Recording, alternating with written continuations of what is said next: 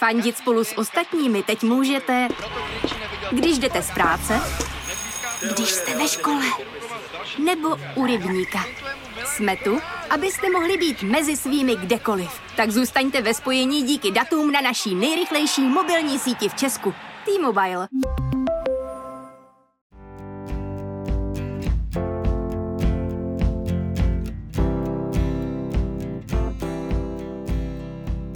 Začala v soutěži s nápadem na ponožkoboty, dnes spoluvlastní dvě úspěšné firmy, kde vyrábí barefoot boty a bambusové prádlo. Zároveň je maminkou ročního syna. Já se jmenuji Terka a dnešním hostem podcastu po mateřských stopách je Michaela Steinhauser. Ahoj Míšo, vítej tady. Ahoj Terko. Oh,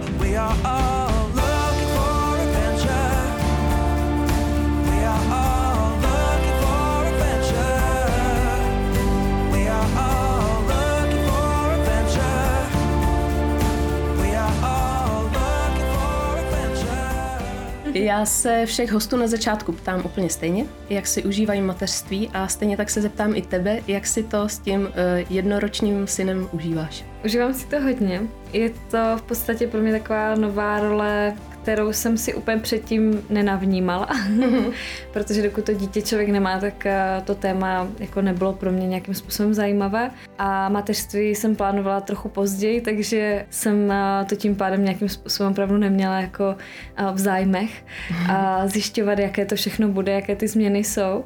Ale musím říct, že mě to jakoby překvapilo, mm, a to zejména v té emoční úrovni, která se tam jakoby zintenzivněla a nalila a, a člověka to opravdu jako obohatilo o emoce, které třeba jako neměl už dlouhou dobu. A to z toho důvodu, že já jsem byla opravdu hodně pracovně vytížená, takže na rozvíjení vztahu a, a v partnerství a podobně jsem neměla opravdu těch posledních třeba sedm let moc času. Hmm. Takže to, že jsem si uh, vůbec našla jako životního partnera poměrně krátce na to měla s ním dítě, tak uh, mě vystřelilo do úplně jako jiné vztahové a emoční úrovně. A to mě jako baví. Baví mě to tady tahle ta část toho života, která se mi tam jako nalila jako hodně. Mhm. Přemýšlela jsi třeba ve chvíli, kdy jsi zjistila, že teda čekáte rodinu, že by si zdala pauzu od práce? Uh, nepřemýšlela. Vůbec jsem s tím nepočítala, já jsem měla těhotenství totiž hrozně mm, pohodové bez komplikací, mm. takže jsem v podstatě do posledního dne opravdu jako plně pracovala a tím pádem jsem si tak nějak navnímala, že to dítě bude hodné a že ten začátek uh, si nějakým způsobem skombinuju s ním a až to budu cítit, tak uh, si nějakým způsobem zařídím hlídání, abych mohla do té práce se vrátit. A s tímhle jsem jako počítala celou dobu, takže podle toho vypadala i moje delegace práce, která nebyla úplně asi podle představ některých lidí. A tohle jsem trochu jako podcenila, no. No a splnilo se to, potom syn byl v pohodě? A nesplnilo se to. On se narodil jako hrozně pohodové dítě, ale potom mu začalo období kolik, takže ty první tři měsíce byly hodně vyčerpávající. A bytí já jsem díky té práci si možná zachovala nějaký jako zdravější rozum, jinak si myslím, že bych asi trpěla nějakými poporodními depresemi a úzkostmi, byť jsem je jako občas měla, tak eh, mě to mm, uklidňovalo a mm, řekla bych, že tam jsem čerpala nějakou jakoby pohodu v té práci a to rozptýlení. A i z toho stereotypu, které prostě to mateřství přináší, což jsem si jako neuvědomovala, že ty první měsíce jsou vlastně náročné v tom, že se musí dělat eh, velmi často nějaká aktivita repeticky a zabírá opravdu hodně času a současně to dítě může vyvolávat emoce, které tu matku jako dostávají do té nepohody. Takže jsem si tam tu práci dala jako ráda a záměrně, ale pak jsem stejně zjistila, že to úplně mi jako nevyhovuje, že mě to mm-hmm. naopak eh, postupně jako emočně začalo jako rozbíjet ta, to míchání práce s mateřstvím. Mm. A jak to máš nastavený teď? No, já jsem si to v podstatě už po třech měsících doplnila chůvou, mm. takže uh, jsem se rozhodla, že si dělám takové výběrové řízení jako na člověka, který mi bude pomáhat malého hlídat, protože mi babičky úplně v tomhle ohledu jako nefungovaly. Jedna pracuje, nebo obě pracují, ale jedna ještě k tomu jakoby žije v Beskydech, takže tam je i velká vzdálenost. A um, i jsem si nechtěla v podstatě dělat z babiček nebo z nějakých známých uh, rodinných uh, chůvy, protože ono to úplně jako není funkční model. Vy potřebujete, aby ten člověk fungoval v určitý čas, bylo na něj jako stoprocentní spolech a ten vztah často způsobuje to, že ten člověk vám řekne, že nemůže a bere, že vy to pochopíte, zatímco když si někoho platíte, tak opravdu ten člověk uh, vám je k dispozici a Taky jsem chtěla člověka, který bude to dítě rozvíjet, což jsem brala, že pokud bude s nějakým pedagogickým vzděláním a ještě po nějaké době třeba ze školky, takže bude vidět, co s tím dítětem má dělat a bude se tomu věnovat, jako by to byla opravdu práce. Což u člověka, který třeba byť měl třeba dvě svoje děti, ale před 20 lety vnímám, že už si toho až tolik nepamatuje. Takže a jsem chtěla, aby to bylo kvalitně strávený čas jako i pro toho malého, takže jsem si tam někoho našla. Po doporučení kamarádu nakonec jsem vybrala chovu, která byla mm, už u někoho jako osvědčená a myslím si, že to bylo jako skvělé rozhodnutí. Mm. Ale pro mě, jako tím bych to jako zdůraznila, protože myslím si, že mě se na to hrozně moc lidí ptá z řad žen. Myslím si, že je důležité si to nastavit na sebe, jakože každá ta rodina je jiná, každý má jiného partnera a nemusí to fungovat stejně u každého. Takže já jim jako ráda řeknu, jak to mám, jak jsme si to nastavili. Já to vnímám hodně intuitivně, takže jsem si nastavil nějaký počet hodin, pak jsme postupně zvyšovali a teď třeba už jakoby eh, chci přidat i jesličky. Zase cítím, že je jako správná doba, že malý mm, by měl být i mezi dětmi, což se mnou ani s tou chůvou není, že my se mu opravdu jako věnujeme, jako one to one, dal by se říct a tím pádem se nedostává vůbec do kolektivu a nějakých parků a jiných věcí. Ale když zase ucítím, že malý ještě na to není připravený, tak to prostě zase změním a budu reagovat fakt podle toho, jak to cítím. No. Hmm. A musím říct, že jako malý je hrozným pohodě, že to z něho vyzařuje, každý se diví, jaký hmm. máme pohodové dítě, že to období těch kolik trvalo opravdu jenom tři měsíce a pak už jsme měli zase vysmáté a pohodové miminko. Hmm. Setkala jsi se i s kritikou na to, že jsi to takhle zařídila? Určitě, s velkou, překvapila mě. A protože já se pohybuju buď to jakoby uh, v tom podnikatelském prostředí mezi muži zejména. Hmm. A takže uh, na to téma se mě ptají kamarádky třeba jakoby ve volném čase, anebo nějací přátelé nebo biznisoví jakoby partneři, a kde jsou zase naopak muži. A uh, ti mm, reagují často, bych řekla, ještě hodně stereotypně, a hmm. protože si to právě oni doma nastavují tak, že žena je doma a oni přináší ty peníze do té hmm. domácnosti. A možná to tak i chtějí mít a chtějí, aby ta žena prostě zařizovala všechny ty věci okolo domácnosti a dítěte. Ta agenda samozřejmě není úplně malá. Já to vnímám taky u nás doma, že uh, si to s manželem začínáme víc a víc šerovat tu domácnost, což znamená, hmm. že um, když se bavíme o nějaké dovolené, byť to může být jeden den někde nějaký výlet, že potřebujeme s přespáním, a tak na to už jsem třeba říká manželovi, že to musí zařizovat on, že už na to nemám kapacitu, buď časovou, anebo někdy i energetickou. A teď jsme si, teď jsme si řekli, že um, bude zastřešovat třeba i nákupy a on výborně vaří, takže mi uh, se, jak kdyby já se starám o to zaopatřit to dítě, aby ono mělo všechno, všechny jakoby jídlo, a plínky, prostě všechny a oblečky, protože hodně teď roste, takže se kupuje každý měsíc nová velikost a on má za úkol péči jakoby o nás, jako partnery, yeah. takže vymýšlí ty hezké radosti, to, že si zajdeme někde na večeři a že nám malého někdo pohlídá, můžeme si vyrazit spolu a je to jako obrovská úleva, když člověk ví, že když něco nestíhá, tak ten partner je úplně jako stoprocentně připraven hmm. vám pomoct. A to je rozdíl, protože my s partnerem podnikáme oba dva, Oni mají rodinnou firmu a o, takže je taky hodně vytížený, miluje tu práci, ale současně i mě má rád, že já podnikám. My to máme jako společné hmm. téma.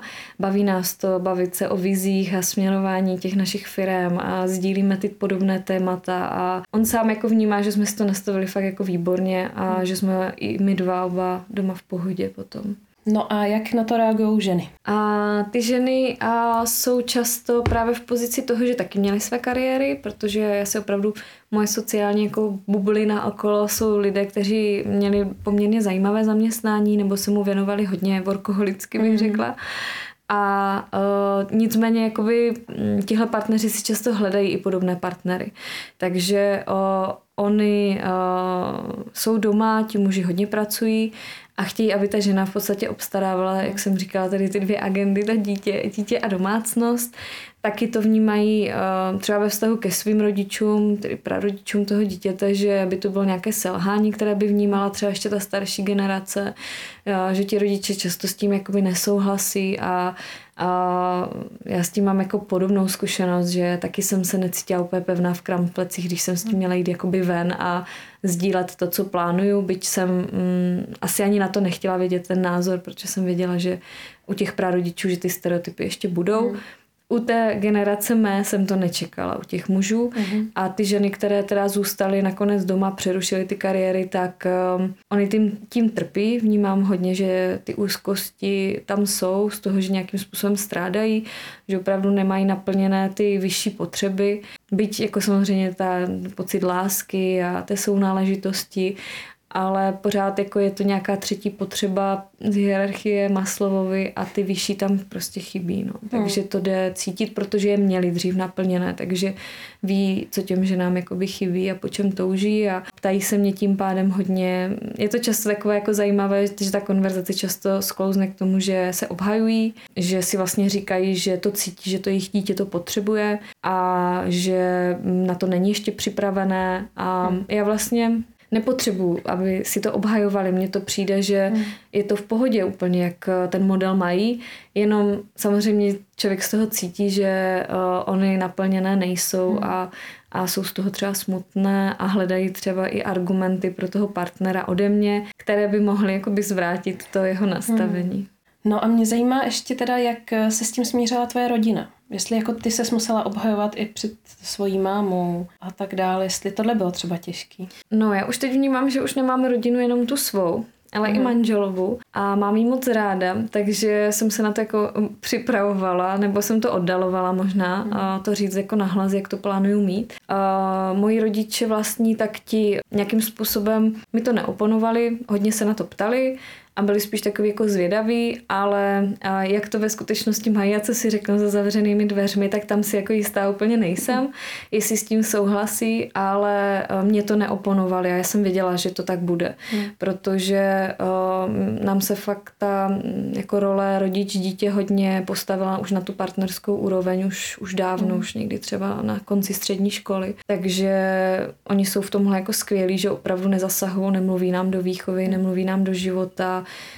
byť určitě s některými věcmi jako nesouhlasí, tak si nechávají pro sebe. A uh, rodiče partnera, tak uh, tam jsem jako cítila, že to není úplně pochopeno, ale nějakým, že by se snažili mi bojkotovat ten systém, tak tomu naštěstí nedošlo. Oni vnímají asi teď s odstupem času to stejné, že malý je hrozně v pohodě, hrozně pozitivní dítě a i my, že s nás to jako vyzařuje, že nejsme uštvaní, hmm. že to nedospělo k tomu, že bych jako pracoval od rána do večera a odpoledne, když si vzal malýho, tak se k notebooku a hmm. večer ještě plnila nějaký resty. Tohle jako nedělám, já jsem si to docela oddělila, takže hmm. uh, vnímám, že ta pohoda jako z nás musí cítit, měla hmm. být. je možná je to nějaká obecná vlastnost lidí, s kterou se setkávám, je, že lidé rádi na základě svého, uh, své zkušenosti generalizují hmm. a uh, rádi lidé radí, takže um, a já jsem spíš takový jako pochybovat, že já než se mm. jako rozhodnu, a tak nad hodně věcma přemýšlím, protože to podnikání mě k tomu bych řekla tak jako přivedlo, že tam člověk, než opravdu udělá nějaký zásadní rozhodnutí, tak hodně musí přemýšlet. Čím větší ten biznis je, tak tím víc. Takhle já začínám jako trochu mě to jako ovlivňuje i v tom osobním životě, že nad hodně věcmi mm. přemýšlím. Než něco koupím malému, tak si o tom fakt čtu. Mm. Uh, než se rozhodnu, jakou chůvu, tak opravdu to jako trvá. Já to jako nestřílím, ty rozhodnutí. Když se cokoliv děje s malým, tak zase jako přemýšlím nad tím, koho z všeho se zeptám, abych si řekla, co vnímám za mm. správné. Zatímco jako hodně lidí vychovalo jedno, dvě děti a velmi rádi radí. Já se tomu jako vždycky podivuju, protože a je to za mě strašně malá zkušenost. Mm-hmm. Že pokud mi něco poradí doktorka, která mm, jí prošlo rukama prostě stovky dětí, tak uh, jako budu věřit víc jí hmm. a mm, to stejné jako platí na cokoliv jiného. Takže je to taková jako takový nešvár, no, když hmm. člověk jakoby radí na základě nějakých svých subjektivních zkušeností a je dobrý uh, si tím pádem, když už tak vyslechnout víc těch lidí a až z toho si udělat názor tam, kde to člověk cítí, jako si to, si to brát. No.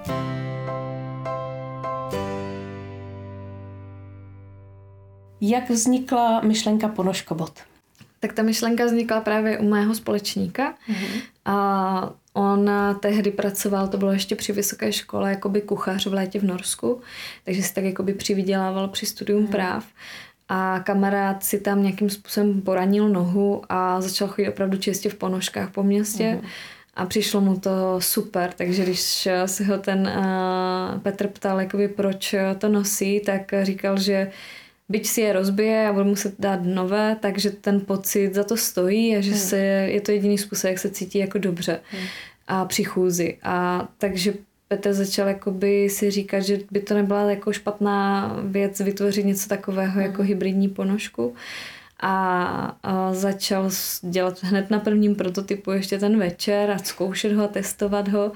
A když mi volal, že má takovýhle nápad, tak mi přišlo, že je to super, protože jsem dělala hrozně moc aktivit a přišlo mi, jakoby, pokud to na trhu není, tak eh, proč se do něčeho takového nepustit? Mně přijde, že mm, jako pro mě můj život eh, v životě je důležité jako je realizovat se nějakým způsobem, že opravdu realizovat potenciál, co člověk v sobě má a jakými způsoby, čemu se bude věnovat, to už jako není až tak za mě důležité, že hmm.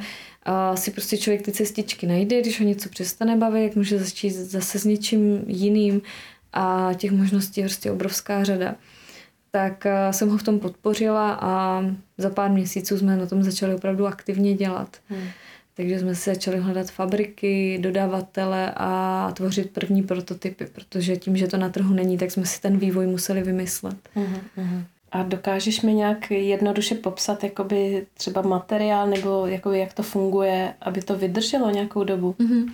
No a podstatě uh, ono jde o to, aby čím tenčí je materiál, tak tím větší odolnost uh, proti oděru musí mít. Mm. A, takže jsme uh, dospěli k závěru, že je potřeba opravdu otestovat několik druhů materiálu, vyzkoušet si, kolik vydrží a postupem času mm, si najít jakoby fabriku, která teda s tím materiálem nějakým způsobem jakoby mm, pracuje. Mm-hmm. Věděli jsme, že to chceme, aby to bylo nějakým způsobem absorbované do pleteniny, aby jsme tam nepoužívali švy a lepidla, což zase mhm. jako snižuje tu životnost toho produktu a tím pádem by šlo opravdu jenom o to, že životnost toho materiálu daná tím, až to člověk prošoupe jakoby naskrz. Mm-hmm. A my razíme i takovou myšlenku, že by lidé neměli nosit jenom jeden typ bot, ale měli by to střídat.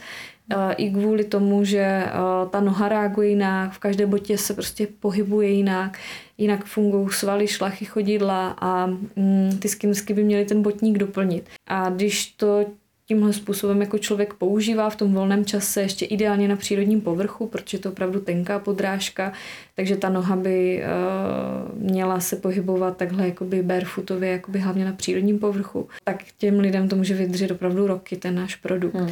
Nicméně pokud bychom měli mluvit o životnosti, tak má velmi podobnou jako třeba jakékoliv jiné boty, jo? Hmm. že těch eh, stovky kilometrů, 600 až 800 kilometrů je běžná životnost jako jakékoliv jiné boty, protože tam zase odchází jiné části, třeba svršky, nebo právě tím lepením se začnou jako odlepovat jiné části a, a u nás je to o tom prošoupání. Takže jste začali ponožkama, mm-hmm. ponožkobotama mm-hmm. a pak jste přešli i na barefoot normálně na, na obuv. Ano, uh-huh. to jsme vyvíjeli teď poslední v podstatě necelé dva roky. Jsme se mhm. začali zabývat i botama, protože když jednou člověk jako se namočí do botařského průmyslu, tak uh, začne zjišťovat věci, uh, které mu nevyhovují uh-huh. a že si někdo nepohrál úplně s tím vývojem a my jsme podle mě jako fakt, moje firma se mi líbí na tom v tom, že jsme perfekcionisti, že ty věci chceme dělat pořádně. Mm. Takže i skinnersky si prošli vývojem a několika verzemi a neustále jsme jako zlepšovali vlákna, styl pletení, typ mašin, na kterých se pletou skinnersky, A to stejné jakoby ta směs, která je udělaná s ní podrážka. Neustále jakoby v tom vývoji i pořád pokračujeme, takže plánujeme do budoucna zase nějaké novinky u těch ponožkovod. A u těch bod nám to chybělo, protože člověk pak samozřejmě řeší, co nosí na té uh, noze ve městě mm-hmm. a že to, co nosí, se mu úplně nelíbí a chtěl by si vytvořit něco nového. Takže to zase vzniklo z té naší potřeby a vytvořit zase něco lepšího. Mm. Současně my jsme docela nároční na design, že máme rádi minimalistický, ale paradoxně ten minimalistický je o tom, že člověk musí hodně věcí ubírat, ubírat, ubírat mm. a ty, co necháte, musí skvěle fungovat. Takže ten minimalismus je v tomhle jako zrádný, že eh, vytvořit eh, ho je dost těžké, takže proto i ten vývoj nám trval tak dlouho, že mm. jako ladíme technicky tu botu i vizuálně. Mně teda napadá teď otázka, když jsme v tom mateřském podcastu, eh, jestli děláte boty i pro děti. A no, my teď v podstatě dokončujeme ten vývoj pro dospělé a mm-hmm. ty první páry se budou odesílat letos pro dospělé mm-hmm. a dětskou botu jsme ještě nezačali vyvíjet. Ona je to dost podobné jako u Skinnersek, mm. že jsme začali pro dospěláky a pak nám několik let trvalo, než jsme přišli s dětskou kolekcí, protože o, zase dětská noha je úplně jako jiná. A my se strašně rádi jako na tom vývoji podílíme s těmi různými fyzioterapeuty mm. a podology o to náročnější ten vývoj té dětské boty je. A pak je samozřejmě o tom, jestli ta cena dětské boty ve výsledku není o moc levnější než dospělá, proto ta mm. dětská obuv stojí tolik, kolik stojí. Mm. Protože dokonce vývoj zatím, když by měl člověk promítnout do té ceny, tak by se možná dostal i výš, mm. ale současně ta dětská noha samozřejmě jak roste, tak ti rodiče ty finance, rychle. ty finance na to nemají, takže já to chápu, nicméně člověk zase nemůže jako dotovat vlastně mm. jako produkt, který ho má živit, takže je to jako kdo se věnuje fakt čistě dětským botům ve vývoji, tak klobouk dolů, když to dělá pořádně, protože je to jako náročné a, a stojí to hodně. No. A teda po ponožkobotách a po uh, botách se ještě rozhodla, že toho máš málo jo? a že ještě chceš dělat něco dalšího a děláš teda bambusový prádlo?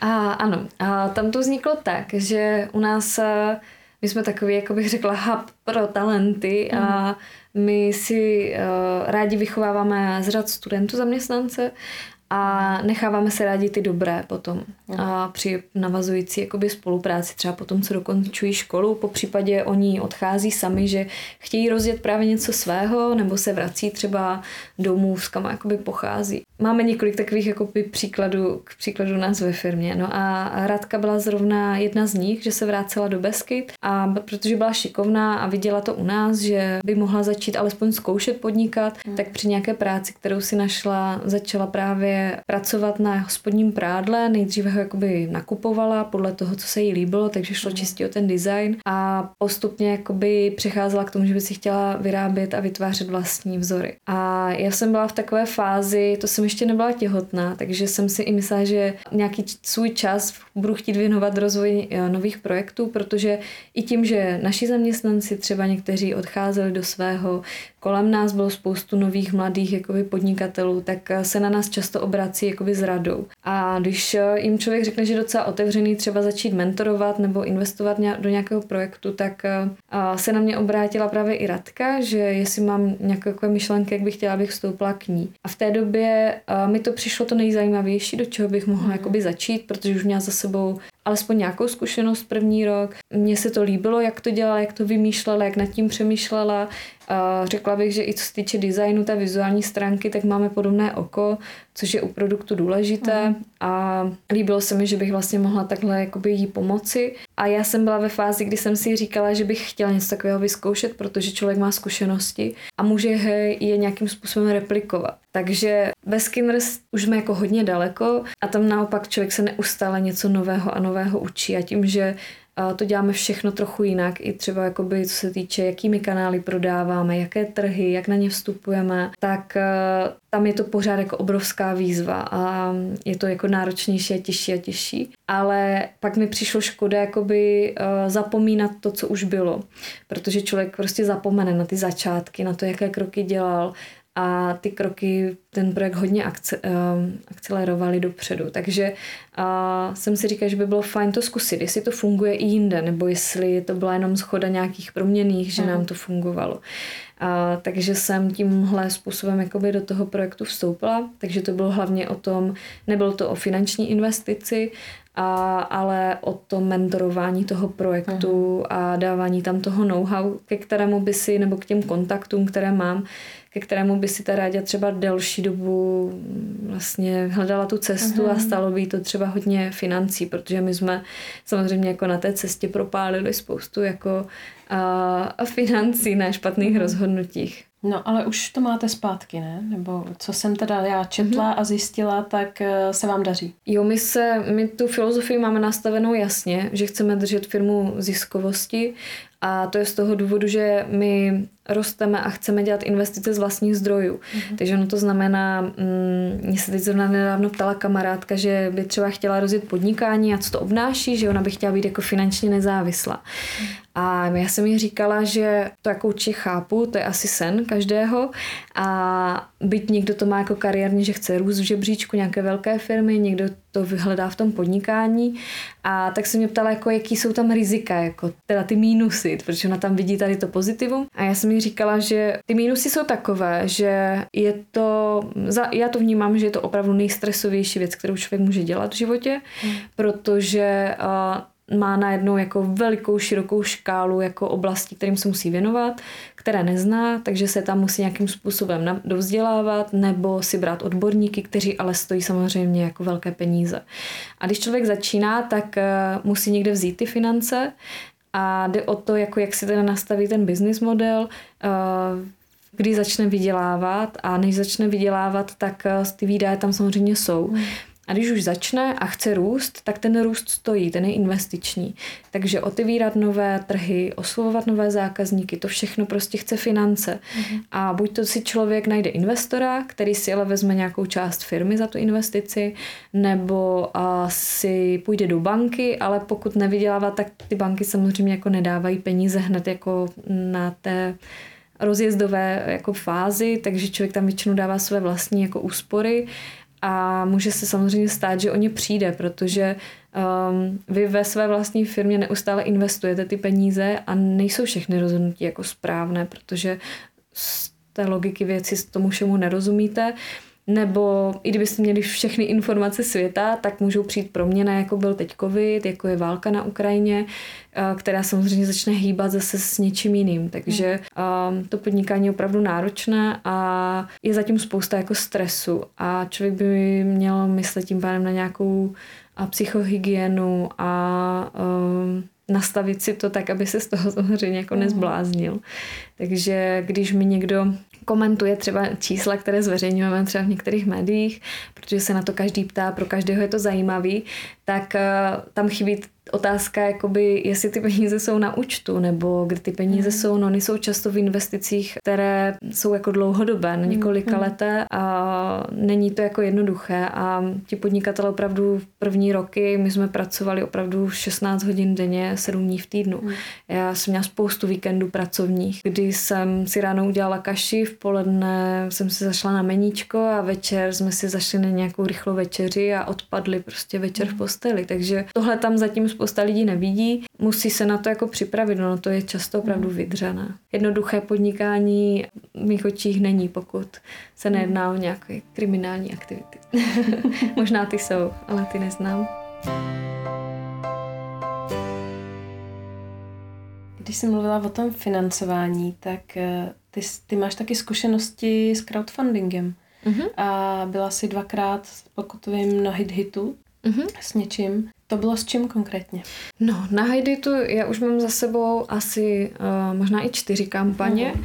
a byly to vždycky nové verze uh, toho produktu Skinners uh-huh. uh, nebo Skinners boty A byli jsme tam i s Miorou. Jo. Ta vstupní investice tam je tak jako tak, tam, tam Jasně. je jako vždycky, ale minimálně umožní to, že si lidé předplatí ten produkt dřív, než jim ho člověk doručí. Takže tady se dá počítat s tím, že vám tam vznikne nějaký čas, ne před tím doručením, kdy můžete investovat třeba do té výroby. Dneska je to bohužel trošku složitější, že my jsme třeba před těmi fů, třeba šesti lety s prvním crowdfundingem opravdu uh, dokázali rychle zavést tu výrobu Hmm. a opravdu jsme úplně při prvním nevyráběli a čekali, jestli to dopadne a pak začali vyrábět. Dneska ty výroby jsou nastavené třeba na půl až rok. A záleží, jestli jste v Česku nebo v zahraničí. V zahraničí je to ještě déle, takže ten crowdfundingový svět se v tomhle trochu mění, že opravdu jako projekty, které vyráběly třeba v Ázii a to mohly být jako špičkové jako produkty, které tam vyrábí, tak mají velké spoždění, čekají na to, protože tam se mm, dost změnila třeba i kontejnerová doprava, má obrovský jako spoždění,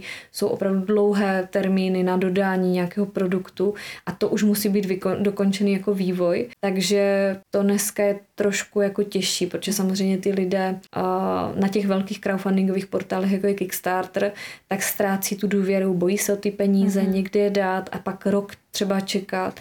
A, takže se to postupně začíná jako to chování zákazníků měnit. Byť já doufám, že, že to jako přežije, protože si myslím, že to jako je obrovský plus pro firmy s produktem. E, Vnímáš teďka tu inflaci, to zdražování a že lidi se snaží šetřit? Vnímáte to ve firmách? Určitě. Mhm. Ono to je způsobené i, jako i tlakem médií, že samozřejmě ty média s tímhle dokážou výrazně hýbat a tu problematiku jako nafouknout, což jako poškuzuje tu ekonomiku, protože samozřejmě, že když lidé začnou šetřit, firmy přichází o obraty a budou muset škrtat ty lidi. Mhm. Takže to, že lidi přestávají utrácet, znamená, že taky oni kvůli tomu, že přestali utrácet, přijdou o své zaměstnání. Protože ten kruh té ekonomiky je o tom, že když se utrácí, tak jsou pracovní místa a lidé mají hezké platy a tohle všechno jde ruku v ruce, takže já si myslím, že si to lidé jako vůbec neuvědomují, že tím, že začínají jako tohle škrtit, byť to chápu, protože to samozřejmě vyskakuje ze všech, ze všech novin a ze zpráv večer, které sleduje jako hodně lidí. Takže to cítíme, cítíme, že to Česko eh, tím pádem se může dostat do tak jako krize ekonomické už poměrně brzy. Ty západní státy, tam třeba to ještě až tak jakoby není. My máme nějaké jakoby aktivity za hranicema a vnímáme, že to Česko z toho vychází jako nejhůř. No. Když říkáš, že máte aktivity za hranicema, tak jsem si vzpomněla, že jsem někde četla, že jezdíš uh, ukazovat i skinnersky uh, na různý veletrhy mm-hmm. do zahraničí. Jaký tam mají úspěch? Ty veletrhy jsou skvělé v tom, že dají opravdu ten okamžitý feedback mm. a my jezdíme na veletrhy, které jsou zaměřené na už uh, jakoby mm, ne koncového zákazníka, to byl třeba mm. crowdfunding, ale na retailisty, takže obchodníky, kteří mají ty obchody a nebo celé distribuční sítě, jako je v Česku třeba Hoodie Sport nebo Rockpoint mm. a tam a ten feedback byl pozitivní v podstatě hned od prvního veletrhu, kdy jsme mm. tam byli a byl to pro nás impuls, že chceme i tímhle kanálem prodávat, že chceme být i v obchodech, protože ty obchody mm, samozřejmě dokážou taky vysvětlit tomu zákazníkovi, ten náš produkt je hodně nový a potřebuje tu edukaci a vysvětlování, k čemu je to dobré, proč bys to měl člověk koupit. A takže jsme do těch obchodních eh, řetězců začali postupně vstupovat. A jezdili jsme na veletrhy do Německa, do Ameriky. A mluvím v minulém čase, protože eh, covid v podstatě ty veletrhy zavřel. A teď je období, kdy se to postupně zase začíná rozbíhat, takže už máme jakoby pro příští rok naplánovaný veletrh, v, konkrétně v Americe. A chtěli bychom zase do toho začít víc šlapat, protože um, samozřejmě ovlivnilo to hodně. Covid způsobil to, že lidé se přesunuli do onlineu, a, takže se nám a, rozjel hodně online, jak u nás, tak našich hmm. partnerů, ale neměl člověk se s něma možnost moc potkávat, do těch obchodů Hmm. chodit, hlavně za, za hranicema. Tak teď už zase do toho jakoby šlapeme, aby, aby jsme to rozpohybovali a je to určitě jako další ze skvělých Hmm. kanálů, byť je úplně jiný a má zase své výhody a nevýhody. Řekni mi, co tě na cestě za úspěchem stálo nejvíc úsilí? Dokážeš něco vypíchnout, co bylo nejtěžší? Nebo je? Mm-hmm. Uh, ono je nejtěžší to, že uh, třeba u mě konkrétně, ale to je jako z povahy mé osobnosti, že já jsem hodně zvídavá a baví mě hodně věcí. To znamená, že uh, u mě nedochází až tak k tomu, že bych se začínala nu- nudit v tom podnikání, nebo že už by to bylo moc, byť jakoby samozřejmě k tomu dochází, ale uh, já nevím, co dřív, protože mě všechno fascinuje, všechny ty nové věci, proto jsem uh, i vstoupila jakoby do Miory a pomáhám se tam rozvíjet nějaké věci, protože je to všechno jakoby zajímavé. A a zajímavý je i ten osobní život, teď tím, že mám opravdu jako životního partnera a malého syna a současně to podnikání a člověk by strašně rád jako toho obsáhl hodně. Mm. A taky jsme v informační době, kdy je spousta zajímavých zdrojů, jak se i sebe vzdělávat. Je, tohle je pro mě takové jako dilema a pořád ho nemám jakoby vyřešené. Snažím se tím pádem myslet na time management eh, nejenom toho pracovního, ale i toho osobního života mm. a opravdu si tam ty aktivity jako dávat protože na to člověk zapomíná a nechá se velmi jednoduše strhnout něčím, co zrovna je jako nejvýraznější a, a pak vás to jako dožene v tom, že je člověk opravdu unavený nebo cítí, že mu tam něco chybí a třeba to může být fakt to, že ne, nebyl poslední měsíc, nevím, venku ani, nebo nedělal nějaký sport, nebo si nezašel do sauny, protože měl ten den zajímavý, ale ta pestrost tam pak jako chybí. Ty už si na to možná vlastně odpověděla sama v nějaký předchozí otázce, ale myslíš si, že může podnikat každý? Uh, myslím si, že může podnikat každý a jenom si každý musí um, odpovědět asi na to, co, co ho baví. Ono se často na to dojde jakoby v průběhu, jo? Mm. že um, vy, uh, člověk začne třeba produktem, ale to podnikání uh, zahrnuje obrovskou agendu. Je tam jako oblast uh, samotného produktu, pak je ale výroba, planning té výroby, takže to množství, co se bude vyrábět, jak, na to navazuje marketing, na to navazuje třeba ten sales jako v retailu, mm. a na to navazuje HR a lidi a na to třeba investice do budoucna. Mm. Takže tam opravdu jako hodně těch jakoby kategorií, které mm. člověk musí obsáhnout a zrovna u toho podnikání jako vnímám, že o, jako founder to nemusí všechno mít, ale musí si pak najít ty lidi a minimálně by si měl najít toho exekutivního lídra, který to všechno jako obsáhne. My jsme si to s, s tím prvním společníkem rozdělili, že jsem tu exekutivní stránku eh, vzala na sebe já, protože to mám ráda, protože mám ráda tu pestrost a když se to všechno do sebe nějak zapadá a když vidím do komplexně do té firmy, do všeho. A on je zase jako velmi analytický a rád jde hodně do hloubky, takže se zaměřuje o, hlavně na produkt, po případě třeba jako vize firmy řešíme jakoby společně. Takže tam to je mm, takhle hezky rozdělané. No a to je, myslím, ale důležité, aby si člověk na to přišel. A čím dřív, tím líp, protože jinak tím samozřejmě trpí ta firma, takže když jsme třeba Petra tlačili do toho, aby vedl lidi, tak jsme naražili na to, že tohle jako nebude fungovat, že opravdu on jako tým lídr nebo manažer Eh, nemá to v sobě, ani ho to nečiní jako šťastným. A ty lidi samozřejmě taky odpadali pod ním, protože to tam prostě ne, nefungovalo. Mm. Takže um, jako člověk v tom životě by opravdu měl dělat to, co ho dělá šťastným. No? Mm. Že, mm. A když to tam není, tak to vždycky jako bude drhnout.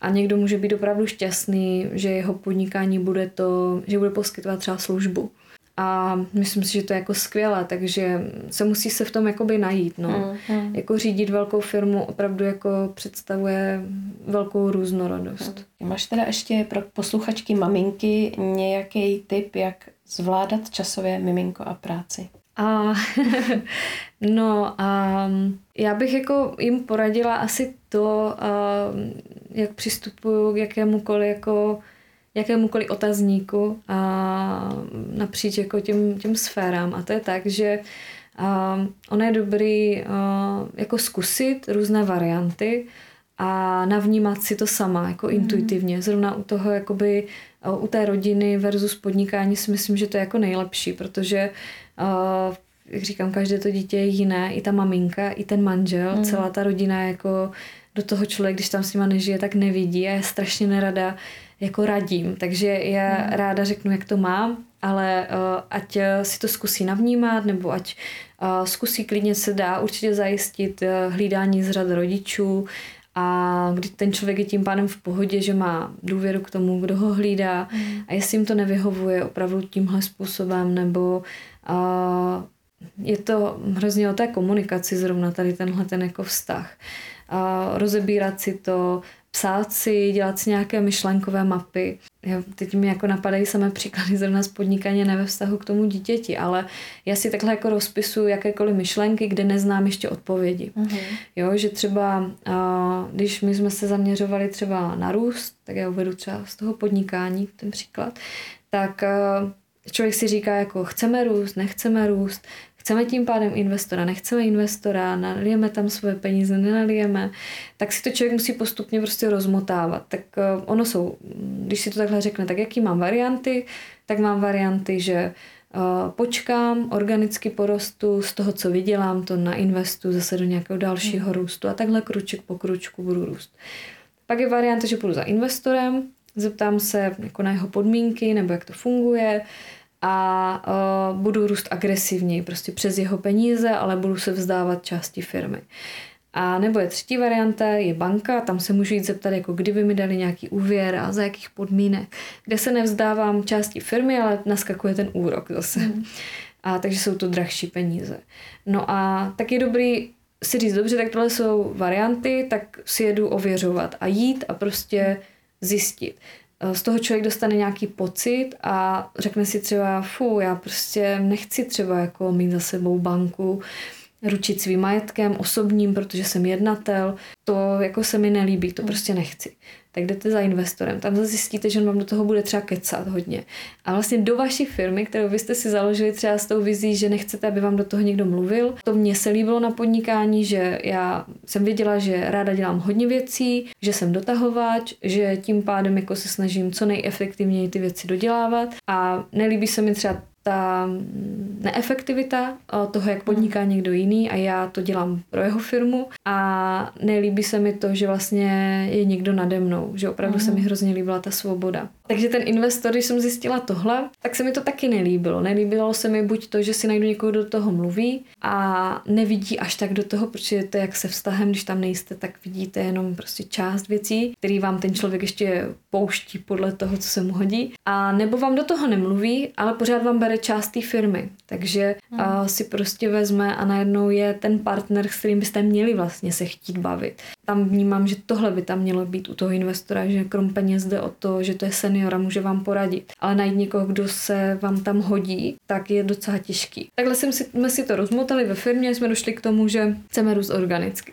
Mm-hmm. A že to je ta naše cesta a teď um, se mi jakoby líbí. Samozřejmě můžeme postupně dojít k tomu, že cítíme, že teď by to chtěl něco jiného, ale už to máme nějak jako navnímané. A to stejné vnímám jako i třeba ve vztahu teda podnikání miminko mm-hmm. a jak, no tak um, na, člověk si musí napsat, jaký má možnosti je, je. a jednu po druhé vyzkoušet, až mm. si teda řekne, kam to chce tlačit. No. Mm a rozhodnout se podle sebe a ne podle okolí. No, ono pak dostanete totiž ty argumenty, jo, že mm. o, toho pro a proti. Jako mm. dokud tam ale to nezačnete dělat, tak je nemáte. Fakt je člověk nevidí. Mm.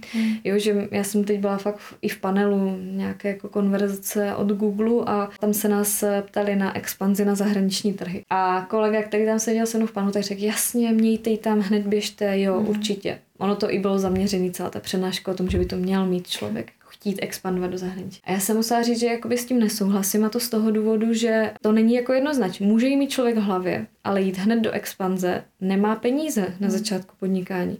Prostě expanze je investiční a tak to je. Takže máte tady ty varianty, co jsem zmínila teď před chvíli a musíte si ji projít a zjistit, kterou chcete. Protože pokud zvolíte organickou, tak na expanzi okamžitou nebudete mít peníze. Že opravdu začnete třeba na českém trhu z toho důvodu, že to tady můžete rozjet. A pak uh, s těmi financemi, co jste si vydělali, můžete jít jako třeba na další. Ale trvá to, protože ty trhy západní jsou drahší než české. Ale ono se to dá všechno fakt jako zjistit, no. Ale člověk musí být hrozně proaktivní a postupně to jako rozmotávat. Já teď mám taky spoustu mm, otázníků, na které nevím odpovědi a tak jako hledám způsoby, jak si dojít k tomu, abych si na to udělala názor. Jako a trvá mhm. to. Jo, že když má člověk do něčeho investovat, tak um, vlastně neví, jak se má rozhodnout. No. Mm. Jestli podle toho, že ho to nějak obohatí, nebo že na tom vydělá, a jaký jsou rizika toho, že vydělá, v jakém horizontu a jestli to nebude potřebovat ty finance na něco jiného. Jo? Teď jo, ta doba je samozřejmě ještě jako dost turbulentní a, a musí člověk jako hodně přemýšlet, aby náhodou se nestalo to, že ohrozí tu jako existenci té své firmy. Tak já mám poslední otázku. Když už máš čas na to odpočívat, tak jak nejradši odpočíváš? A nejradši mám moc ráda saunu. A protože jsem se začala i otužovat před uh, několika lety, tak uh, já to využívám jako sauna plus otužování, že i v tom jakoby jezírku nebo bazénku vydržím dlouhou dobu, že mě to jako dostává hodně do klidu, ta studená voda.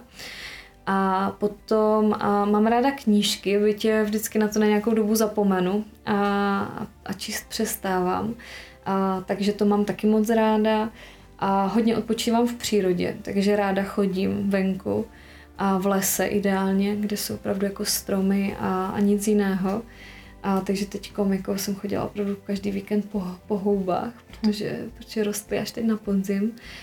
A uh, hodně odpočívám s manželem, mě je s ním fakt jakoby hrozně dobře, takže mm. uh, to jenom s ním být mě dostává do jako velké vnitřní pohody. Mm. Jako tohle jsem jako předtím s nikým nezažila, že někdo na vás takhle jako přímě působí. Mhm. Takže eh, když se mám rozhodnout, jestli trávit čas, když to řeknu třeba i mm, na firmní akci nebo být doma, tak mám jako velké rozhodovací dilema.